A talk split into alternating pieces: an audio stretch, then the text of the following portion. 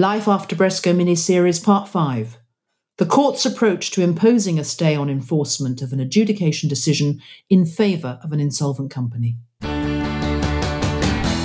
You're listening to Outlook, one of the commercial, construction, and international arbitration podcast series brought to you by the members of 39 Essex Chambers.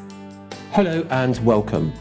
This is the fifth podcast in a series dealing with the practical implications of Michael J. Lonsdale Electrical Limited versus Bresco Electrical Services Limited in liquidation, 2020 UK SC 25, for those seeking to enforce or resist enforcement of adjudication claims brought by insolvent companies post Bresco.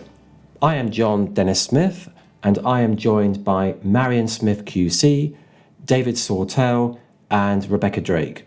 We are all members of the commercial and construction team at 39 Essex Chambers, experienced in adjudication and adjudication enforcement proceedings. In this episode, we discuss the court's approach to imposing a stay on enforcement in circumstances where the company seeking to enforce an adjudicator's decision is insolvent. Now, this is a practical session, and we are using a problem question in these podcasts. So, to introduce the uh, participants, Sparky Limited, or Sparky, is a subcontractor, and they are engaged by Employer Co. Limited, or Employer Co. And they are constructing three retail parks under similar contracts all providing for adjudication under the scheme for construction contracts. Retail Park 1 completed in 2014, final account agreed, and retention was paid. In Retail Park 2, that was completed in 2015. The final account was agreed, but Employer Co. has held on to retention, citing unspecified defects. Retail Park 3 was completed in 2016. There are problems throughout the project. Employer Co reported to terminate the subcontract, The parties cannot agree a final account. In 2017, Sparky entered insolvent liquidation, and the liquidators assigned the claims to Calculus. And we saw in the last podcast the issues that might cause. So, Sparky, supported by Calculus, commences an adjudication in respect of Retail Park 3, gets a declaration it's entitled to an order for payment in respect of £350,000. In 2019, the retail park owner approaches Employer Co. about concerns in respect of electrical supply to Retail Park 1, which Employer Co. is still investigating, not determined the cause of those problems. Uh, Sparky has issued proceedings to enforce the decision for judgment in the sum of £350,000, seeking the usual expedited TCC directions. In its evidence, uh, Calculus has given and agreed to a number of conditions, paying the adjudicated sum into a separate bank account as ring fence specifically for the purpose. In an earlier podcast, we discussed what might be meant by the term ring fenced, and is relying on a policy of ATE insurance provided by Insurer Co. They'll pay out if Employer Co. wins a trial. And again, that's something that we discussed in an earlier podcast we've we always set the scene by summarising the some the Supreme Court decision in Bresco. I think, as we all know, they took a different approach from the TCC and the Court of Appeal. Consistent with the Court of Appeal, they agreed that the adjudicator has jurisdiction to determine construction disputes brought by insolvent companies. But taking a different approach to the Court of Appeal, they allowed the Supreme Court allowed such adjudications as they were not an exercise in futility. We have had the first significant TCC, and I deliberately stress that TCC first instance decision, John Doyle Construction Limited and Erith Contractors Limited, in which Mr. Justice Fraser refused enforcement of an adjudicator's decision where the claimant was insolvent liquidation. And we have discussed that in early earlier podcasts in this series. And I think, as David mentioned in relation to the last episode in this mini series, we know that there has been a county court decision which was reached before Mr. Justice Fraser's decision was handed down. But obviously, moving forward, John Doyle is going to be the benchmark. So, Rebecca, um, the assumption is that the application to enforce has been granted But can that judgment be stayed? And if so, what is the court's approach going to be? Well, John, Mr. Justice Fraser based his decision on CPR Part 50, which incorporates certain parts of the rules of the Supreme Court, including RSC Order 47, which deals with the stay. And the principles relating to that operation of the stay are set out in Wimbledon Construction Company 2000 Limited and Derek Vago, 2005 EWHC 1086 by His Honour Judge Peter Coulson QC.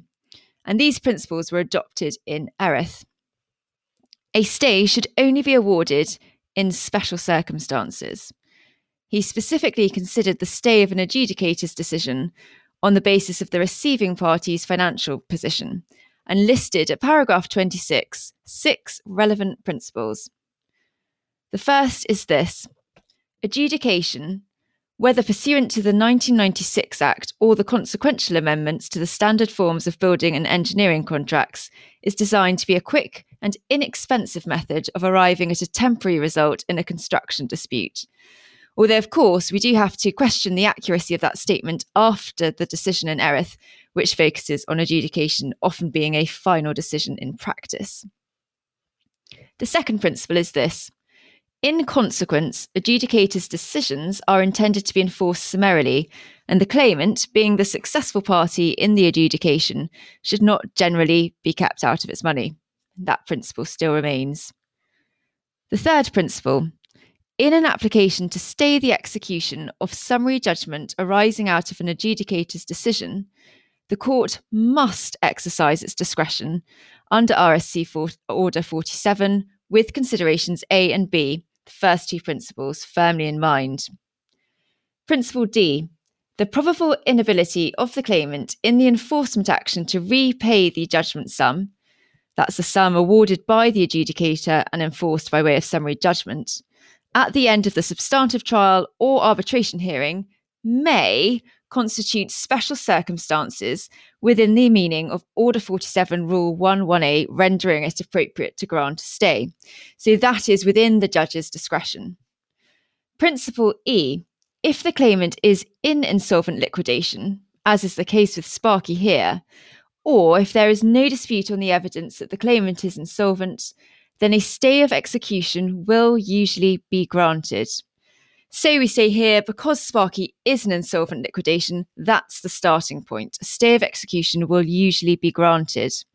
However, that is subject to the sixth principle, principle F, which is this. Even if the evidence of the claimant's present financial position suggests it is probable it would be unable to repay the judgment sum when it fell due, that would not usually justify the grant of a stay if either A, the claimant's financial position is the same or similar to its financial position at the time that the relevant contract was made, or B, the claimant's financial position is due either wholly or in significant part to the defendant's failure to pay those sums which were awarded by the adjudicator. So let's go back to our scenario. What, Rebecca, do you expect the judge's starting position to be in the light of those principles? Well, as I say, the starting point is that Sparky is an insolvent liquidation, so a stay of execution should usually be granted. However, we have to consider whether either of the exceptions in F apply. So, looking first at the claimant's financial position, we don't know from the facts we've been given whether or not it is in the same or similar financial position at the time the relevant contract was made. We suspect it probably wasn't, as it wasn't in liquidation then, but that doesn't necessarily mean it wasn't insolvent in practice then, even if it hadn't entered formal proceedings. We would have to ask Sparky for the relevant accounts. Is the financial position due, in whole or in part, to employer case failure to pay Sparky the money due under the adjudication? In terms of timing, we know it went into insolvent liquidation in 2017. We don't know, but we get the impression the final account process should have been completed before it went into insolvent liquidation. So, again, we'd have to seek more information from Sparky as to its accounts, but it certainly looks arguable that the exception applies, and that would mean a stay would not be granted. And, and the problem we have is that in these cases, they've been deciding it on the prior point as to whether or not to allow summary judgment or to injunct. They've not been looking at the stay. David, we've been looking at companies in, in insolvent liquidation. What do you think is going to be the approach of the court when considering an application for enforcement brought by a company in a, another form of insolvency? Well, Marion, a stay of judgment is ultimately a discretionary matter for the court. Although the case law provides very important guidance that the courts will tend to follow, there's no rigid requirement to stay a judgment simply because a company has entered formal or even informal insolvency, and all of the factors uh, which were cited in Wimbledon Vago will need to be considered all of the recent cases that we've been considering in this podcast series have generally involved companies in liquidation of one kind or another, with a decision of his honour Judge Parfitt possibly being the exception. Uh, the company is no longer an ongoing concern. And that is going to be a factor in an application for stay in any case. And Mr. Justice Coulson, as he then was, said in Equitix and Bester in 2018, EWHC at 177 TCC. But there are other kinds of insolvency where the purpose of the insolvency will be to try to get the company up and running again. One potential statutory purpose of administration, for example, is to rescue the company as a going concern. If it's likely that the company will keep going and will be able to repay the adjudicated sum, this might mean the judgment is not stayed, or that only a portion of it is stayed. As for company voluntary arrangements, which is a statutory form of scheme of arrangement, uh, Mr. Justice Coulson also made it clear in Mead General Building Limited against Dartmoor Properties, uh, 2009 EWHC 200 TCC, that the mere fact a company was in a CVA did not mean that a judgment would automatically be stayed. At paragraph 12 in that case, he outlined the following principles. Firstly, the fact that a claimant is the subject of a CVA will be a relevant factor to take into account when deciding whether or not to grant a stay.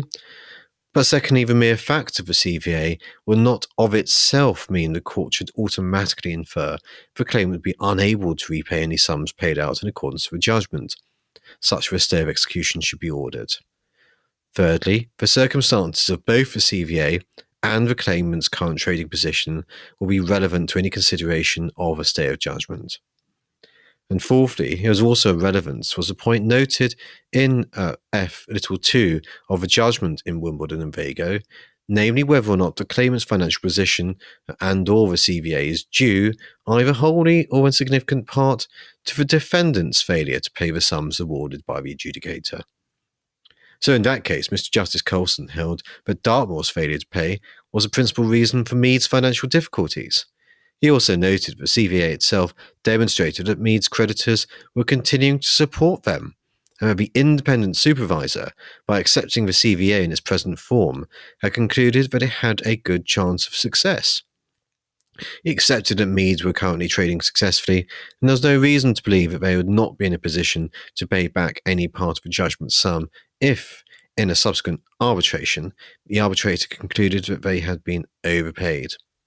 So, what I think cases such as Wimbledon and Vago and Mead and Dartmoor show is that while the courts have laid down indicative criteria, ultimately, as Marion has said in earlier podcasts, each case is going to turn on its own facts. I agree. It's a fact sensitive judgment because some of the factors concerning a CVA might sometimes lead to a refusal of summary judgment. In a case called Westshield Limited versus Whitehouse, that's 2013 EWHC 3576 TCC, the terms of the CVA provided for the same balance of rights and obligations that apply under the insolvency rules Mr. Justice Akenhead therefore held that the claim should be treated in the same way as insolvent liquidation, which meant that summary judgment itself should not be ordered and was refused. Um, here is a case about administration, which was by itself almost uh, an exam problem. Um, it was a case called Straw Realizations Number One Limited versus Shaftesbury House Developments Limited, 2010 EWHC 2597 TCC. There were two adjudication decisions in circumstances in which paragraph 23 2A of the applicable scheme for construction contracts as amended by the contract in that case, provided that the decision of the adjudicator shall be final as well as binding unless within three months of the giving of the adjudicator's decision, any party to the dispute serves on the other party or parties notice in writing of its intention to refer the dispute or difference for final determination by legal proceedings. One decision, which became final, predated the claimant going into administration. The other post-dated that moment and had not become final. There had been no notice of distribution, which would have brought into play the application of set off of cross claims. It was held by uh, Mr. Justice um, Edwards-Stuart that summary judgment should be given in respect of the first decision, the one that predated the administration, but a stay was ordered following the precedent set in the decisions of Bouygues and Mead, which David uh, explained, on the ground that the respondent was not responsible for Straw's financial difficulties by any failure to pay out the first adjudicator's decision. The second decision, the one that post-dated the going into administration, was not enforced at all because it had not become final and it failed to be treated in the same way as where the claimant was insolvent or in administrative receivership. So summary judgment um, would not be given at all in that case. So, to conclude, whether or not a stay would be granted very much depends on the factual circumstances of the case. Thank you for listening to the fifth and final podcast in this series. We hope you have found it useful. Thanks for listening. At 39 Essex Chambers, we cover a vast array of practice areas and sectors. You can find out more about our expertise and our barristers at 39essex.com, where you can also see our extensive catalogue of articles, podcasts, and webinars.